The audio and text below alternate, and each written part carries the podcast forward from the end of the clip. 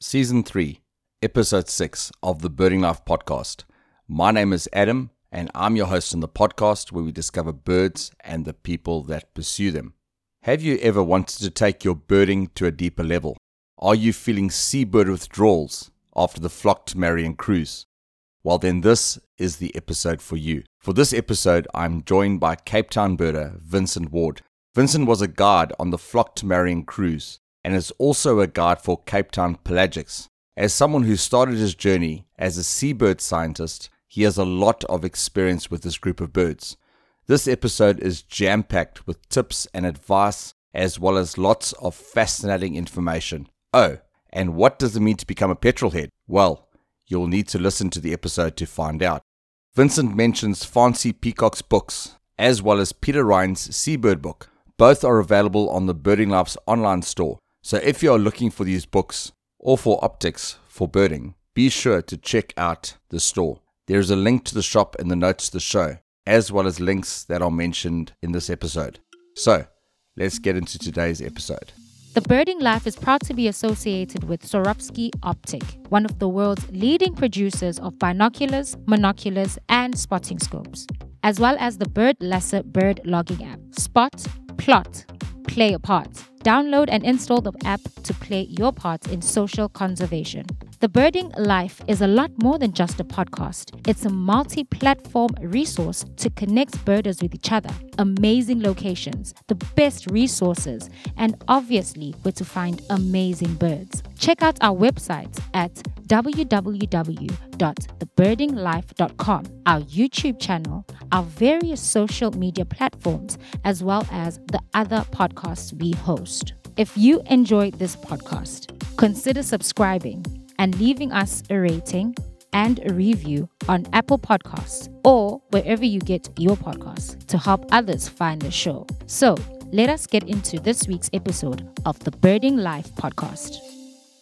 So, Vincent, welcome to the Birding Life podcast. We've been chatting a long time about doing this, chatting over Facebook Messenger, and it's flipping awesome to have you on the on the on an episode. So, welcome.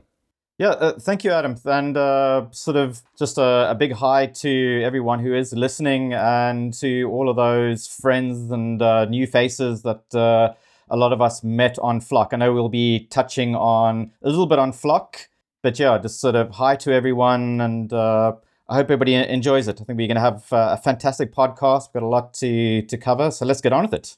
One thing that we find in this modern social media um, age is that you know, we often get to chat to people. And like I already spoke about the fact that I've chatted to you many times over Facebook Messenger, and you helped me a lot with planning to get down to Cape Town and put me in, in contact with some fantastic people. But it was really great to get to meet you on the Flock to Marion cruise. How did you find the seven days out at sea? I think it was fantastic.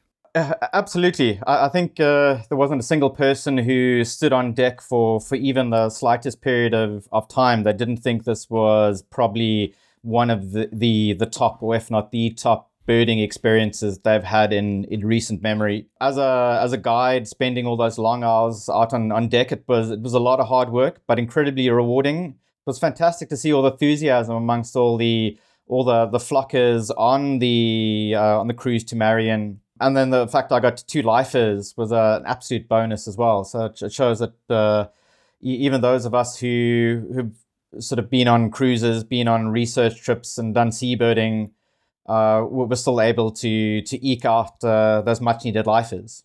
What were the two lifers you got? Uh, tropical shearwater. Uh, it's the first time I, have had a, an undisputed uh, uh, tropical shearwater, and then it was fantastic to actually clinch uh, an undisputed Tristan. Uh, I've had several birds which uh, may have potentially been Tristan in the in the past, but up until uh, recently, the the field guides firmly believed that there was nowhere to to tell these things apart, and was only due to having people like Peter Harrison and Peter Ryan on the boat that I think we we finally got some birds which uh, everybody was happy to to tick and and call as as Tristan. I think it was one of the highlights of the Flock to Marion cruise for me was the fact that all credit goes to BirdLife South Africa, the caliber of guides that were on the cruise. And you spoke about um, Peter Harrison, you know, being able to rub shoulders with the caliber of people. I think it was the first time that MSC has had car guards on the cruise. Absolutely. I've still got those. Uh uh, high jackets uh, sort of packed in. So if uh, bird guiding doesn't work out, I can uh, rub shoulders with the, the guys at my, my local food lovers, stick on that uh, on that jacket and, and get to work. So, like you mentioned, we've got a lot we're going to chat about, and I'm really excited about today's chat. For those who went on the Flock to Marion cruise who are having seabird withdrawals, this is the episode that you want to listen to. But even if you weren't on the Flock to Marion cruise, the the what we're going to chat about today, I believe, is going to not just help those who want to do seabirding, but it's going to be a lot of practical advice, which I'm really excited to get across. But before we get into today's chat, you know, a lot of people listening to this might know who you are, and a lot of people might have no idea who the heck you are. So, besides being a birder, tell us a little bit about yourself. Well, I'm a Cape Town boy, born and born and bred, and I think that will uh, sort of uh, sort of explain a, a, lot in terms of why I do have an interest in in seabirds. But uh, um, outside of birding, I have a passion for for anything to to do with, with flight, where anything with uh, wings really sort of gets me sort of interested. Uh, be it birds, be it uh, um, anything in in aviation. The my, my bookshelf is probably sort of equally bird guides, bird uh, biology books, and and aviation books as well. So so those are my my, my two big co passions. And besides that I also have a huge interest in natural history just in general. In particularly, in particular, uh, geology is a big interest of mine. I had uh, vague uh, thoughts of becoming a geologist when I was picking a, a, career, but natural history and ornithology won out. So I, I still like to sort of keep up with, uh, with what's happening. And when that uh, Cape rock jumper is sitting on that rock, I'm I'm both equally interested in the bird and and its perch.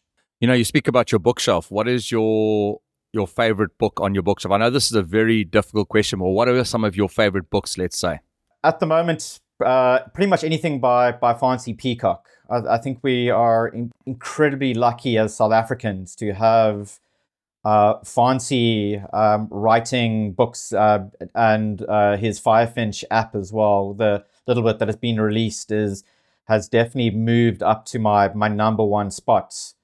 Um, I, I, think he just has this really unique way of of, of, of cutting down to the, the, the the sort of core, the key feature of of ID, not just in terms of plumage, but behavior, call. I, I think yeah, anything by Faansie at the moment. When I go on tours, I don't take a field guide besides having just an app on my phone.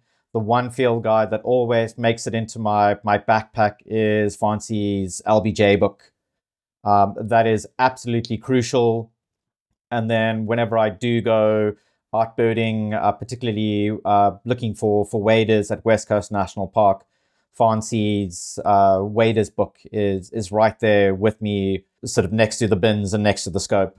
I think that Firefinch app is really going to be a game changer as we go forward. You know, just that small sample we had, just the way that you know, Faansie's able to simplify things down. The one thing when you speak to Faansie is he's this incredibly intelligent person, and like you said, we're incredibly blessed to have a guy, a cali- uh, someone of his caliber, you know, as as one of our leading birders, ornithologists in our country. But the one thing about Faansie is his his approach to identification and, and how he's able to simplify things down. You know, there's almost like when you read his books, there's a lesson in all of that for all of us. You know, how he's able to not just, you know, see the the bigger picture of the bird. But He's able to see the bigger picture of the bird, but also the finer details. There's there's things that he points out in identification that a lot of people just brush over, and he's got this absolutely meticulous approach to bird identification.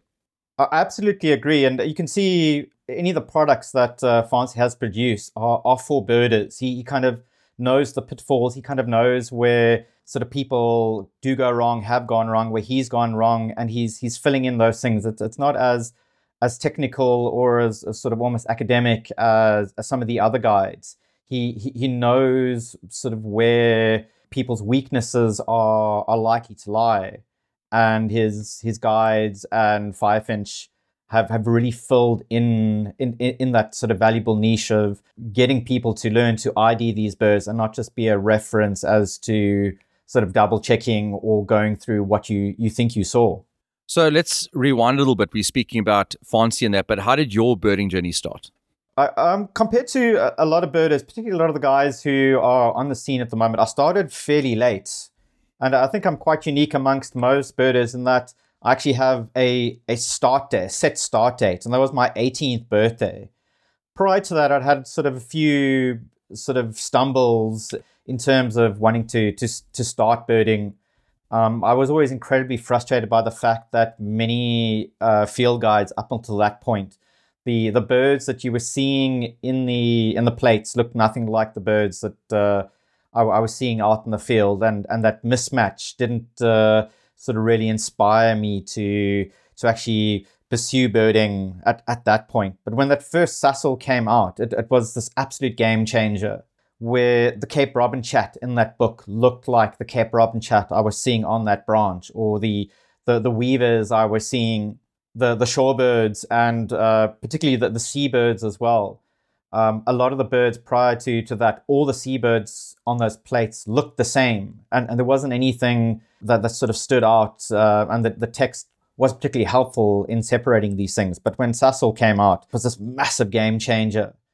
So um, I can't remember who gave me that CNA voucher on my 18th birthday, but but thank you. It's uh, it just shows uh, that it was an absolute life changer, and and, and I still have uh, have a copy of that first edition of Sasol, and and will always sort of have that pride of place on my my bookshelf as being the the sort of keystone sort of starting point of my of, of my birding journey. You also early on worked as a seabird scientist. Now, tell us about that part of your your birding journey, and also what the heck does a seabird scientist do? So, uh, my sort of foray into seabird science started literally a few months after I got that first copy of Sasol. We were unfortunate in the winter of 1994. We had a large bulk carrier, the Apollo Sea, sink off the Cape Coast and that ended up uh, oiling tens of thousands of now uh, endangered or critically endangered African penguins. And I ended up uh, volunteering at uh, SANCCOB for oh close to about eight months, and it was during that time that. Uh, there were lots of seabird biologists, people who worked in conservation and in seabird conservation in particular, who were then seconded to uh, what at the time was one of the largest seabird rescues ever attempted. And it was during the, those eight months of um, sort of being in the trenches with these guys, getting to know them, getting to hear their stories, getting to hear their enthusiasm about about seabirds. That that suddenly these uh, birds that I just thought were were boring gulls, sort of that you had these guys who had a passion for this thing, and it's no, no, it's more than just boring gulls. There's this massive group of, of birds that uh, in some cases live in colonies of thousands or, or tens of thousands and th- there is an opportunity to get out and work on these birds and that absolutely sort of caught my my attention and and then the first uh, sort of foray that I had out onto the islands was one of the biologists who was working on on, on the seabird uh, rescue he sort of said well why don't you come out to Dassen Island uh, sort of take over my my work for a while while he went back to, to Cape Town for a bit of R and R and to spend some time in the library at UCT. Um, and then the, those first few uh, days, I think it was probably about a week on Dassen Island, sort of absolutely changed me in, in, terms of getting out, seeing these amazing places, and then the first sort of uh, foray into into science, doing doing proper work. I was doing a my first year of BSc at the time, and suddenly all of the techniques that you were learning that were sort of in the textbook suddenly became real and, and sort of really this became a real exciting thing and something I, I wanted to pursue. So uh, from from that uh, uh, sort of a few weeks on on Dassen Island, that then translated into 13 months studying Cape Gannets on Bird Island in Algoa Bay. And then from that, uh, translated into doing another five years of work on Cape Gannets at the Lambert's Bay colony, and then from that, I got a more permanent position um, working on seabirds with Cape Nature. And over sort of various twists and turns, it uh, led to the guiding and the consulting I, I, I do at the moment. Yeah, sorry. sorry, go for it. Carry a on. bit about uh, sort of what seabirds in, involve, or the the science involves. In terms of sort of what a seabird scientist does, it's all informed by your your research question. So when you embark on any form of research, you have this this question in mind. Uh, the, the question that at the end of the day, when you're writing up your paper or you're doing your report, that's the answer that you you, you uh, th- that you want to have, and that uh, informs the the methods that you do. So uh, whether it's uh, sort of going and, and, and doing sort of simple counts, whether you're physically handling birds, whether you're doing a ringing, th- that's the the main thing you're you're doing in terms of, of, of doing that that question. So it can be like I said, it can be as mundane as as just going and, and counting um, a rooster of birds or a colony of birds on a on a regular basis to something sort of really uh, sort of in depth like. Uh, like getting diet samples or putting satellite trackers or putting depth uh, monitors on, on, on, these birds. It's uh, uh, the, the thing with, with, with seabirds that I think is quite different from many of these terrestrial birds is they disappear into an environment which is fairly hostile for humans. We can bob around on a boat, but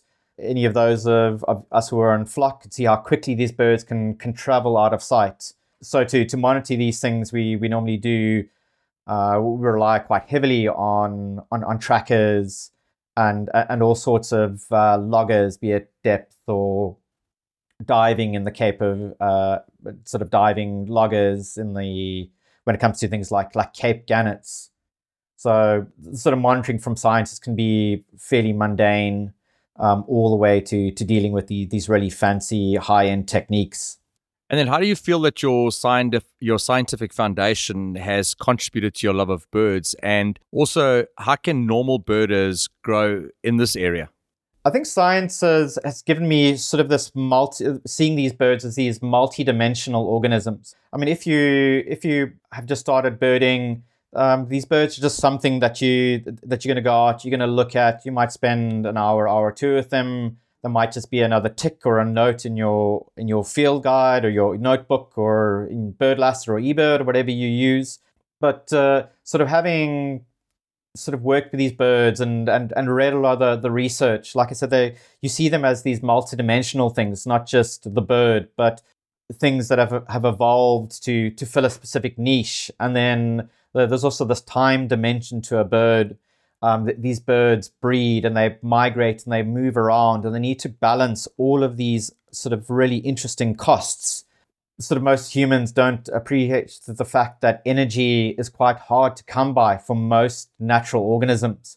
We, we're quite used to just going to the shop, um, dropping a few rands or, or, dollars or pounds and sort of getting that food and uh, cooking and preparing it. But if you're a bird, there's only so many hours in the day that you can forage and then with that energy that you have acquired, you need to then decide what you're going to do with it. Are you going to breed? Are you going to migrate? Are you going to molt?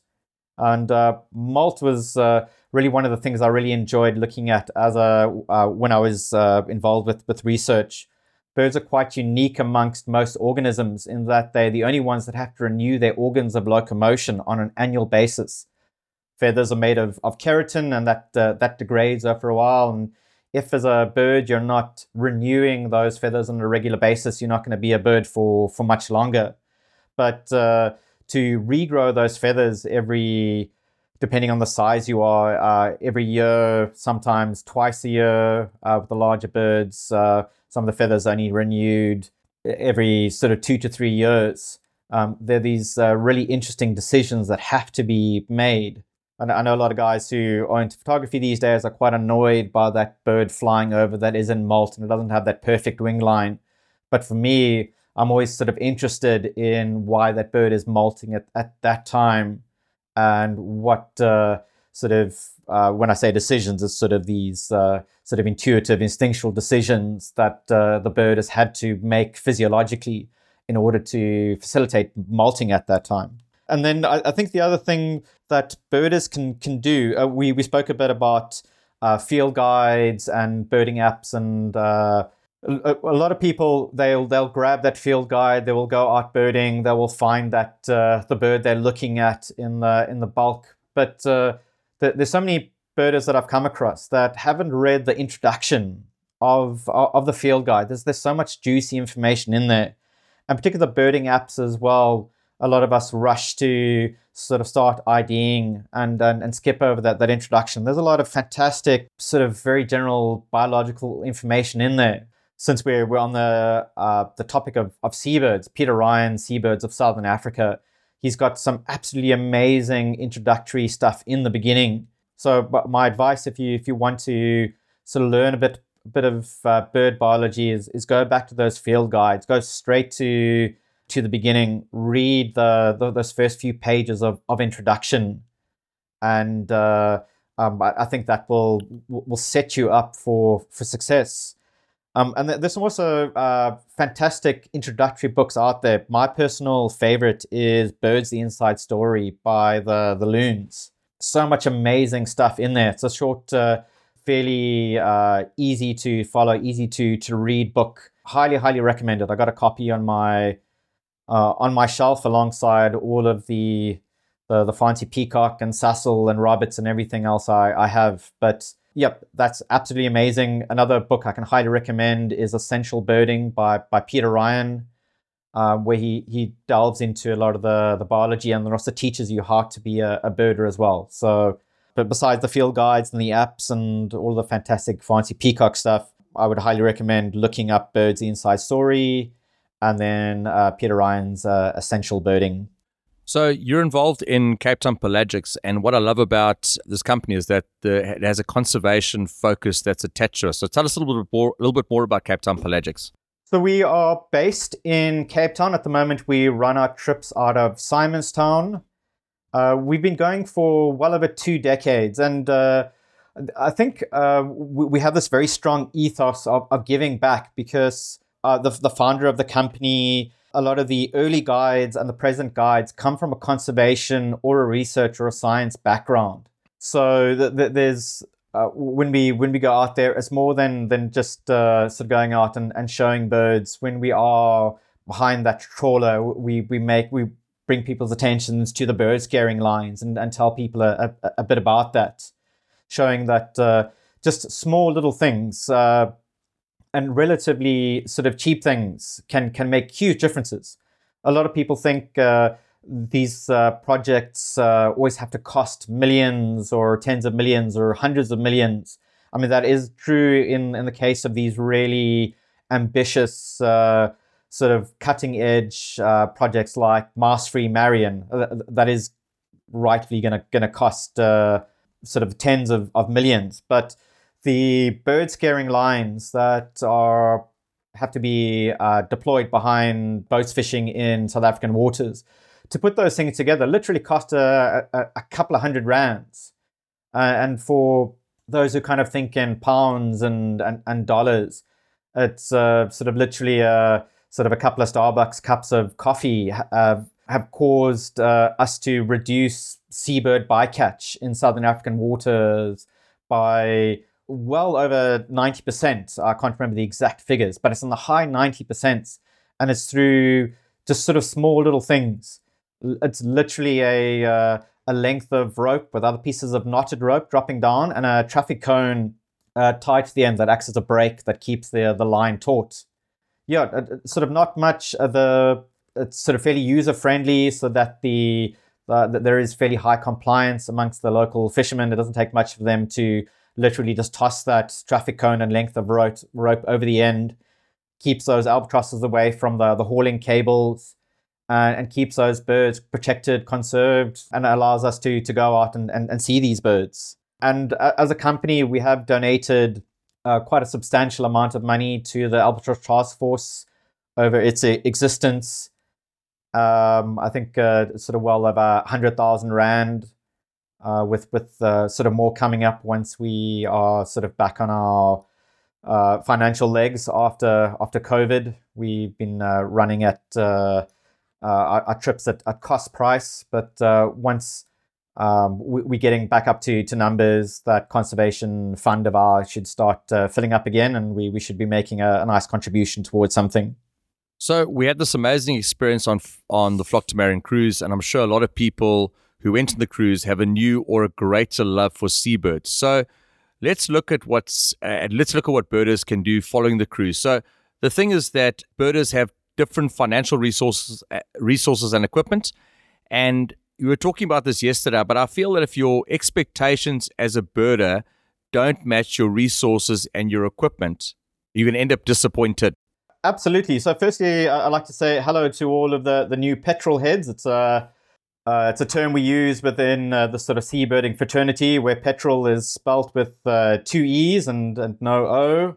Uh, the joke probably lost on our uh, North American listeners, but uh, sort of welcome. So, yeah, um, d- depending on, on sort of where you are in your, your birding journey, depending on your resources, you don't necessarily have to suddenly run out, book that pelagic. And it would be fantastic if you, if you did for myself and the, the other guides but uh, I think when it, it, it comes to to, to, to, to doing this, we had discussed it yesterday that your local beach is as good a place to, to start. In fact, in many ways, it's uh, um, the uh, the local South African beaches have, have, really been holding their own against the the sort of small boat inshore pelagics and the, and the deeper pelagics. I, I, think when a lot of guys get started with with seabirds, they, they want to start running before actually they've sort of learned to to crawl. For a lot of guys, seabirding and seabirds are a completely new taxa. Most guys have uh, have a, a, sort of a terrestrial background, so seabirds are, are, are somewhat of a sort of a birding culture shock, and and I think we should never underestimate the importance of having a good baseline, having a good knowledge of the common stuff. In the in the long run, that's how you you're going to pick up the the rarities is by knowing your local gulls, knowing, your local terns, your cormorants, uh, the sort of inshore coastal stuff. Getting to to know that that first, and then uh, using that as a as, as, a foundation, and then building up up uh, sort of from there. And uh, for, for those guys who have uh, started uh, and have got a little bit of that knowledge under the belt, and that they do want to start going for these rarities. Beaches and coastal wetlands, like I said, have really been holding their own recently. Just a, a few sort of examples just in the last few few years, like uh, St. Lucia Beach, St. Lucia Wetland, have had all sorts of fantastic things. Lesser frigate bird, gull-billed tern, lesser crested uh, terns, uh, noddies, frigate birds, all sorts of fantastic things off the KZN coast you being a, a Amanzimtoti boy, I'm sure you're absolutely gutted to have uh, sort of missed out on that potential frigate, uh, Christmas Island uh, frigate bird. I, I, think we're all uh, hurting by looking at those those photographs and wish we had that time machine and we could travel back and and and, and sort of twitch that bird. And, and going a little further down the, the coast, I mean, there, there are plenty of places in the Eastern Cape that just sort of jump to to mind. The the Sundays River mouth with the sooty gull. Cape Recife has always been a classic site for all sorts of these fantastic uh, uh, subtropical seabirds that, that like to, to show up, uh, particularly sooty and, and bridled tern, roseate tern, Damara tern, um, are, are, just some of the, the sort of headliners at, at Cape Recife. And moving down to the Cape, obviously Mossel Bay made the headlines in the last couple of weeks with uh, first laughing gull for, for the region, if not for sub Saharan Africa. And then moving to my, my sort of home turf, my local patch of, of Strandfontein Sewerage Works. Just the oh, just to try and rattle off some of the, the, the amazing stuff we've had in the last few years Franklin's Gull, uh, Lesser Crested Tern, Elegant Tern, uh, lesser blackback gull. Uh, we've even had some uh, um, some pelagic uh, species, typical pelagic species in the wetland as well. Uh, Jaegers, there was a, a giant petrel that showed up in amongst the the ducks um, a couple of uh, weeks just before flock. So it just shows that don't underestimate those those your, your sort of local local spots. You don't have to worry about seasickness. Just grab your bins um, and, and, and head down, just start working those those groups. It's where you're likely to to start picking up some uh, not just local but sort of national and sub-regional gigas and and megas. And I think the guys that are picking that up a lot are very often are guys that are going back to those places again and again and again. And I, I just was having a chat to someone the other day, and I don't know what the statistics are. It'd be quite interesting to know how many of these rarities have actually been discovered by somebody who goes and atlases their local patch or just goes and atlases certain places again and again and again. And because they have such a familiarity with what they see all the time, as soon as they see something that is different, straight away it like it just stands out. And I think that local knowledge really creates this great foundation for becoming a better birder. I absolutely uh, uh, agree with that, and, and and I think that the big lesson in in birding, as with with any other pursuit that you want to become good at, you you got to put in the you got to put in the hours. Uh, there's no way of, of getting around that. There's no sort of easy way of uh, of, of putting on on big numbers if you're a lister. You you you've got to put in that time. You've got to go work your local patch. Um, and uh, explore new patches and, and just, just put in the in, in the time all of the, the, the sort of big names in uh, local birding, these are the guys who are out there every single weekend, not just waiting for those rarities to show to show up, but going down to their, their local wetland, going down to their local patch or um, beach or bit of forest, and just sort of going and just uh, sort of repetition, repetition, repetition, and and eventually by putting in the hours like you said, you're going to learn what's common, and then suddenly that uh, that, that sort of new special is going to pop out just by the the fact that you've got all of this uh, knowledge that you've gathered over all of those hundreds of thousands of hours that you put into uh, getting to know what's sort of local, common, and expected in your area. And I can imagine, obviously, when you know we were speaking about Amanzimtoti, where the Christmas potential Christmas Island frigate bird showed up. You know, if you go there on almost any day, we've got a nice sized tern roost, nothing like the Cape's tern roosts, but you know, you get your greater crested terns, little terns, common terns. Um, you know, your your normal variety. Now and then you get a uh, now and then you get uh, something else, but you know the the temptation when you when you go there is to almost just look through the binoculars and to kind of scan along quickly and to move on. Say, well, there's nothing, there's nothing special here. And I think that when you you spend time often like that, it's the opportunity to like almost what you've alluded to already is to grow deeper in your knowledge, to spend time, watch behavior, look for plumage variations between there. If there's a bird that looks a bit different, ask the right questions. And I think that going back to that scientific thing, I actually remember someone who was an ornithologist said the the best way to grow in that scientific way is just to ask the right questions. Just when you see something, don't just say, well, the feathers are different. Ask why are the feathers different, and then you know maybe it's also an opportunity instead of just saying what bird is this. I'm, I know I'm looking at a great crested tern but I noticed the feathers are a bit different. Post online, and, and there's a whole lot of people out there that would love to jump in and and probably comment and and you and, and it's an opportunity to learn and understand the bird on a on a, a much deeper way. I, I think the the big lesson that I think any birder, regardless of your skill level, can can, can take is the uh, is this whole sort of idea of, of looking closer. And, and, and that, I think, applies on a whole bunch of levels from the, the guy or, or gal who's just started out and they uh, have got their first field guide and they are in their garden, local wetland park, or wherever they, they choose to start. Just if you if you think you've you've nailed the ID of that that bird, just just look closer. Just just go through, read all that that that text in your field guide. So many people just look at the plate. Yeah, it, it looks right for um, species X, Y, or Z. Tick it off uh, or log it, and then and then go on. But there's so much juicy information hidden in uh, in the text on the on that in most field guides are sort of opposite that that plate. Just sort of read through.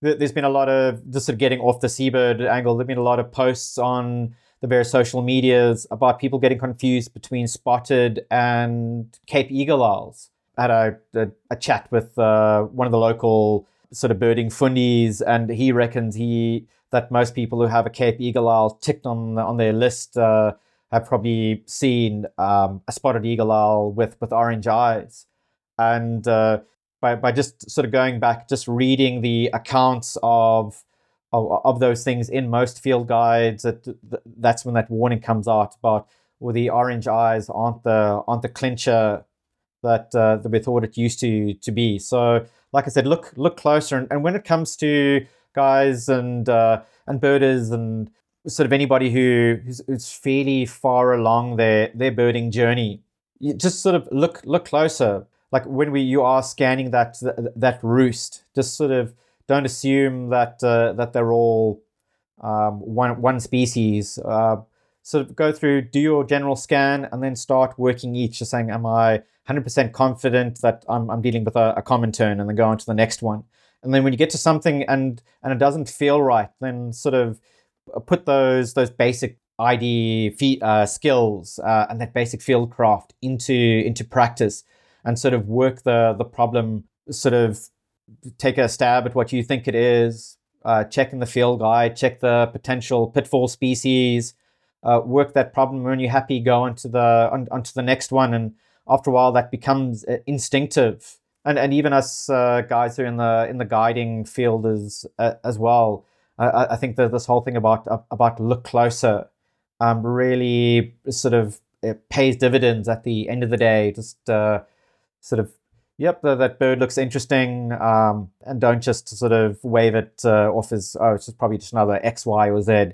Just sort of lift the bins again, put the scope on it again, and just be 100% sure. You don't want to be sort of put, putting your head on the pillow at the end of the night thinking, oh, I really wish I'd looked at that that strange looking hooded vulture in, in that tree again and, and wonder whether you've missed out on uh, on that life for Egyptian vulture.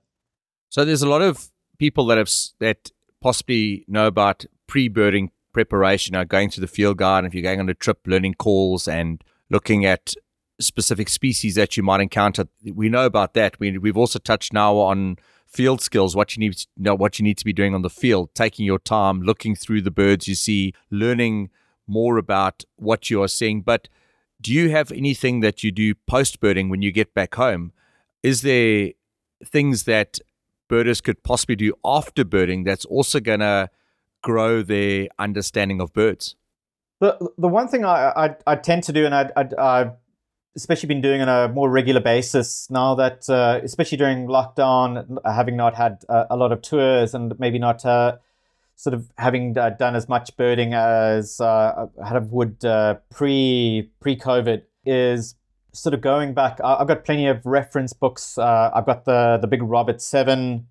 Is just sort of sort of going back and, and just sort of just constantly refreshing, just making sure that the these things are are there. And, and I and I think uh, anybody who who's getting into birding now, uh, we, we, we're living in a golden age of birding. We, there are just so many resources that just weren't available even 10, 15, 20 years ago a, a good example is is all the social media and the the the, uh, the sort of proliferation of, of digital photography. Uh, when I started birding, it was all sort of slide uh, film and uh, nothing was was was automatic. I'm really sort of dating myself here, but uh, the, the, you might have had 24 or 36 uh, sort of shots on that that roll of film, and you weren't going to waste it on on something you weren't worried about. But uh, these days, there's so many guys that, that just sort of go out and and sort of they're not sure about things. They they do the right thing. They they snap a pic and then uh, put it on social media, which I think is the other thing that has absolutely revol- revolutionized birding. Uh, you've you've got millions of people on the the other end of that post who um, are are happy to to to sort of comment and, and help with with with IDs uh, the BirdLife uh, South Africa sort of social media pages are fantastic for that. All, all of the the other sort of portals as well. I mean, your sort of portals as well, podcasts, everything. There's just there's just more information, and I think we know what to to do with. Um, another big favorite of mine is a website called Xenocanto, and it's basically a global library of bird calls. So I'll, I'll, I'll go out. There'll be um, bird giving a call that I, will recognize, or this will go out and there'll be a call that I just don't recognize, and you sort of uh, eventually sort of come onto that bird, and then it's like, wow, that's a call I've never heard. Whatever species give give before, it's not listed in the field guide. Um, I'll come home, go to to Xeno-canto, pull up the the species, and then just start listening to some of the other calls. Um, I'm not quite into the the bird recording side yet. I know uh, lots of birders uh, will, will, will go out birding with uh, a parabolic uh, microphone and um, and a little recorder and, and upload everything. But, but yeah, just sort of constant refreshment, sort of constantly keeping all of those the, those things. And, and if I'm going birding in an area I've never been before, I'll just sort of thumb through the field guide, just go through the accounts on the app and then um, also, I've sort of made playlists with some nice thing with Xenocanto is you can download calls as well. So just download two, three sort of MP3 files, uh, make a playlist, stick it on my phone. So when I'm going uh, to that patch of forest that I may not have visited in several years. The the night before or a few nights before when I'm sort of sort of sitting getting ready for the day, I can just put those playlists on and then just just just listen and then almost uh, sort of becomes a a, a game. And I, uh, I, know we've sort of touched on uh, this whole issue of gamification in uh, in our discussions, but before this podcast, and I, I, think it would be an interesting thing to explore, maybe in full in a in a full podcast. But for, for those that don't know, gamification is this idea of, of taking something and, and making it a, a, a game where even though that's not the the main uh, sort of reason behind behind that. So all of these fantastic challenges that are on um, uh, something like BirdLasser and, and eBird and all of these sort of annual challenges that some of the bird clubs have. That's a good example of gamification. So the the, the, the sort of people playing the sort of quote unquote game gets the advantage of testing their skills, seeing how they rank against the other guys. But on the back end, you've you've got this fantastic data, this fantastic citizen science outputs that are that are coming out of that. So by sort of making things fun, you can you can generate uh, sort of fantastic research uh, and and make the whole process uh, um, sort of fairly user friendly, f- fairly fun to, uh, for for everybody involved.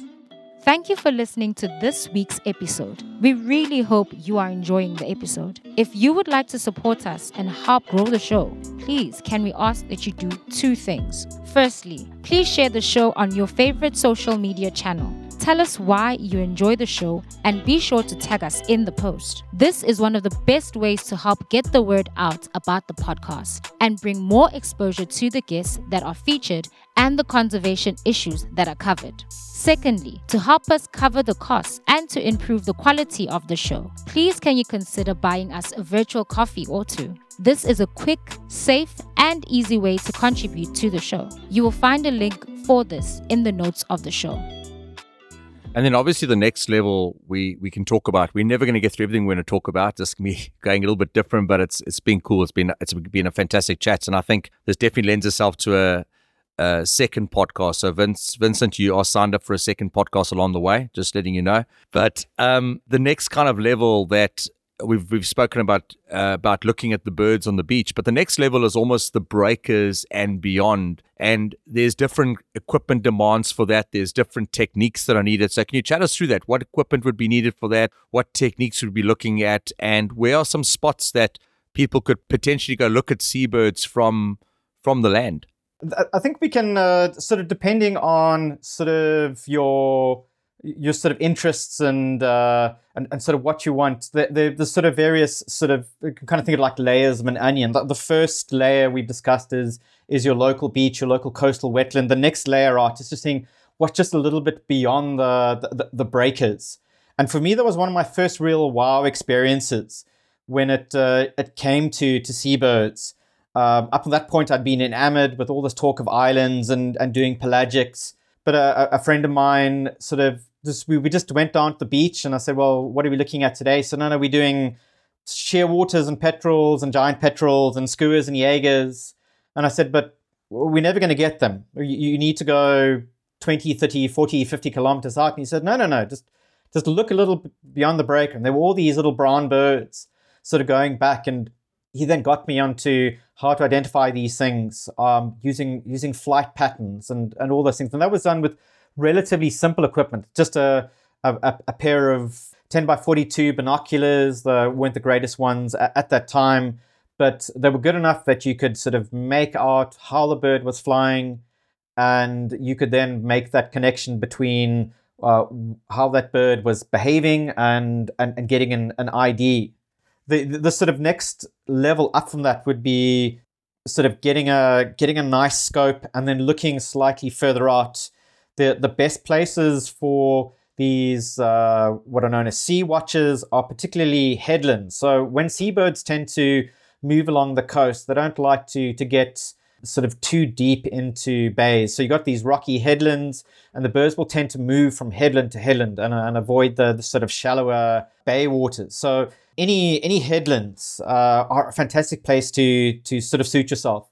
around the the Cape, we've got plenty of fantastic uh, spots that I can just sort of briefly mention. So the whole area around Kommetjie, um, sort of past uh, Soetwater to uh, Scarborough, and then Olifantsbos, and then down to Cape Point, you'll you'll quite often have birds sort of hop between headlands, and then from there the birds then tend to sort of fly across False Bay, and then they will sort of skim the headland. So uh, Stony Point Penguin Colony at Betty's Bay. A lot of people just go there for their African penguins, get their four marine cormorants, uh, sort of tick them off, and then and then disappear. But uh, any winter trip to Stony Point after you've ticked your penguin, ticked your four cormorants, and the odd gull in tern, just look beyond the breakers. I've had three species of albatross from the boardwalk there, both giant petrels, sort of a massive variety of, of things. So you don't necessarily need to sort of grab uh, grab a place on a on a pelagic in order to uh, to get to see these things. You you can get them from the from the shore. And then in terms of of, of optics, obviously optics are, are, are crucial. Yeah, because we are dealing with with fairly long distances. So binoculars are will will, will get the get the job done for the closer stuff, but obviously a, a scope is, is is essential. Just a little bit of advice on on how I use my my scope. So the, the the first thing is if you you do have an eyepiece that has multiple magnifications, always start wide open just to get a good sort of general global sense of what's happening out at sea, and then sort of picking up the the movement, and then you can start uh, tracking the bird, and then start uh, uh, dialing in that that magnification. The big enemy of using a scope is is the wind. Um, ironically, that's when the best uh, sea watching is is when you've got these very strong onshore winds. So any wind that is blowing towards where you're, whichever coast you're you're on, that's fantastic. But the problem is that it really sets up a, a quite a hectic shake in in your scope. So um, the, the way of getting around that is obviously keeping your magnification as low as possible. But uh, obviously, you're going to see something that you're really going to want to get uh, get up close, really uh, crank up that magnification. So the, the thing is you can do is just uh, uh, try sort of set up a position behind a rock, just get out of the wind, try to get some of that shutter um, out of the, the system. What I personally do is I use my car as a as a hide so what I'll do is we'll uh, find a, an area that, that looks fairly good and then angle the car so that the wind is hitting it from the, the side. And then what I'll do is then just roll down the window just slightly, just enough to get the uh, the scope looking out and not through an extra pane of uh, of, of potentially dirty glass, and and uh, just sort of using the car to take the, the brunt of that of, of that wind. And the other fantastic uh, bonus of that is that you can have that uh, flask of hot coffee. Um, you can keep relatively warm, particularly if you're doing any NVC watches uh, off the, the Cape where we have these relatively cold, wet winters. The sometimes it doesn't always always work. You you sort of wish you had that, that extra layer. You wish you had an extra cup of coffee in the bottom of that that flask. But uh, most of the time, the the hide really does uh, um, or using a car as a hide really does uh, offer terrific, uh, terrific re- results. And I suppose um, you could use that if you if you're going down, you're just uh, sort of looking at your local patch of gulls or terns or cormorants uh, at a beach.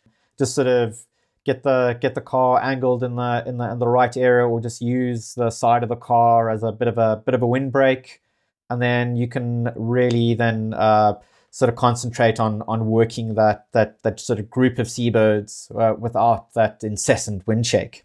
And then you know, the last question, which will kind of be the outer layer we're going to speak about in this episode, they obviously are further off. You can go travel further even if you want. But, you know, for those that are listening to the show that have the financial means to say they'd love to do a pelagic, I know we have pelagic saying off of Durban, which have some fantastic seabirds. But, you know, the Cape, in terms of numbers, is probably one of the best places – to do pelagic trips out for a day. So if somebody wants to do a pelagic trip with um, Cape Town Pelagics, how can they get hold of you guys? And what sort of thing can they expect to see? And yeah, what sort of preparation should they do for for for going out for a day with you guys? In terms of getting hold of us, we we've got uh, social media platforms on on Facebook. Our uh, webpage, capetownpelagics.com, is our main portal for for booking. I will uh, sort of leave my details with with Adam, so you can uh, sort of get hold of me uh, sort of that way. But uh, the, the, the thing I find uh, when sort of people are thinking about a pelagic before it even comes to well, I'm worried about I might not uh, be able to ID whatever seabirds are, are, are out there. The, the, sort of the the elephant in the room is this issue of, of seasickness. I've, I've done hundreds of, of pelagic trips. Uh, I've been doing this for for several years now. Sort of well, sort of almost going into my second decade of doing doing pelagics, and seasickness is always number one. It, um, like I said, more so than uh, sort of IDs and people worrying about whether they can tell a shearwater and a, and and a petrel. So I, I think the, the sort of uh, the, the way to sort of get over the issue of, of seasickness is that I find that most of it is, is is sort of mental. People haven't gone onto sort of boats before. It's a it's a novel thing. They they're worried that they're gonna feel a little unwell and then uh, in some people, it becomes a self fulfilling prophecy that they go, oh, the, the boat's a little unsteady. They have a funny feeling in their in their stomach, and then it's oh, the seasickness is, is on the way, and then they sort of dwell on every single symptom that uh, that's sort of sort of coming along. So in terms of, of, of our stats, and I sort of on my trip, I sort of uh, keep a, a little record of sort of how many people sort of haven't been feeling well, and the the vast majority I mean, we're talking probably high 99% of people who who do a trip and who do a trip for a, for a, a first time, it's it seasickness is, is not an issue. So the, I think the first thing is kind of banish the those sort of thoughts about uh, sort of not feeling feeling well. Then and, and I think to sort of achieving that that uh, that sort of that, that that idea of not feeling well, there there are a couple of things you can do. The the, the the, the recommendation I would give is is maybe skip that cup of coffee in the in the morning. Skip that caffeinated drink. They they do tend to be quite quite acidic. So if you if you're sort of afraid you're gonna sort of have a, a sensitive stomach, skip anything acidic. Skip that morning uh, sort of caffeinated drink, tea. Uh, and then uh, the thing I always tell people is you've got to eat. Going out to, to sea on an empty stomach, you're on a moving boat. Um, you sort of got that uh, stomach full of acid sort of sloshing around. You you need to make sure you have something in your in, your stomach. If you go on any of these research trips, you go on any trawler, fishermen eat like uh, like like sort of nobody's business. The bacon and eggs, the the sort of heavy greasy food is on the on the top of the the menu. These guys like to line their stomachs and they keep their their stomachs full all day. So so eat in before you get on the boat when we do offer you chips and snacks or whatever, just sort of stick something in your in, in your stomach as, as, as well. It does tend to to make a huge difference. And then the other thing is is dressing in in layers. Uh, there's an old sort of seafarer's adage that you can't be cold and seasick at the the same time. And, and what I found is that um, it just uh, if people are starting to feel a little unwell, just sort of zip that uh, that waterproof layer open, just lose some some body heat, and and most of the symptoms do tend to to, to go away. Obviously, I'm not saying that all seasickness is uh, is in people's minds. It is a is a real condition. Um, we have some fantastic seasickness medications on the market. So speak to your physician, speak to your pharmacist, see what they, they recommend, see what has worked for you in the in the past, and uh, there's absolutely nothing uh, that, that says that you you need to to try and sort of tough it out and, and not take any medication. When I go on these uh, long several week cruises, the first thing I do in the first few days is just to to take something very light, try break that mental uh, link between the the movement of the boat and potentially not feeling well. So uh, even the uh, the sort of hardest seafarers amongst us uh, still have that uh, those couple of seasickness tablets just in our pocket, just for for, for the the occasional uh, sort of funny feeling in the stomach. Yeah, Vincent, it's been so cool to chat to you. I know we could have probably chatted for another uh, half an hour to an hour, but it's been so cool to chat to you, and I want to thank you for your time. Um, it's been awesome, and look forward to chatting in the near future again. It's been absolutely fantastic. Yeah, I've got uh, piles of notes uh, around me, and uh, yeah, we definitely have the makings of a of a sort of a, a part two. So, um, for the, for those of you who've uh, sort of got to the point that you've worked that local gull and, and tern roost, and you have maybe been on flock, and you you want to sort of get closer, stay tuned for for part two, I guess, and then uh, we can uh, sort of pick up from where we go to once you pop that seasickness uh, sort of tablet and you've got your waterproof layers on um, and you've you've done your your homework and what we can expect on the sort of close shore uh, the close shore uh, South African pelagics. And then maybe we can chat about some of the the bucket list uh, trips that you you can do um, around the world and that uh, uh, maybe some of the harder hardened world listers would would really love to to, to do as well. So yeah look absolutely looking forward to it. I'm, sort of excited about uh, what we, we covered and what two part two, three, four, five might actually uh, sort of end up sort of leading us to to chat. So so thank you, thanks for for tuning in, everyone, and Adam, thanks for having me on. It's been a been a long time coming, and hopefully we can do this on a sort of regular basis for the upcoming seasons. We are proud to be working in association with Wild Books online store to help get all the best birding and nature books into your hands at a great price. If you would like to support the Birding Life project and the resources that we are putting out, please click on the link either in the comment section of this podcast or our social media posts.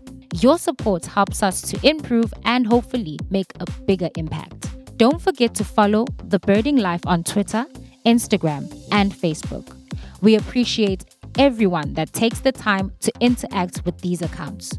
Be sure to check out BirdLasser and download the app on either iOS or Android and keep a life list while playing your part in social conservation, as well as Swarovski Optik, one of the world's leading producers of binoculars, monoculars, and spotting scopes. So, until next time, be blessed and happy birding.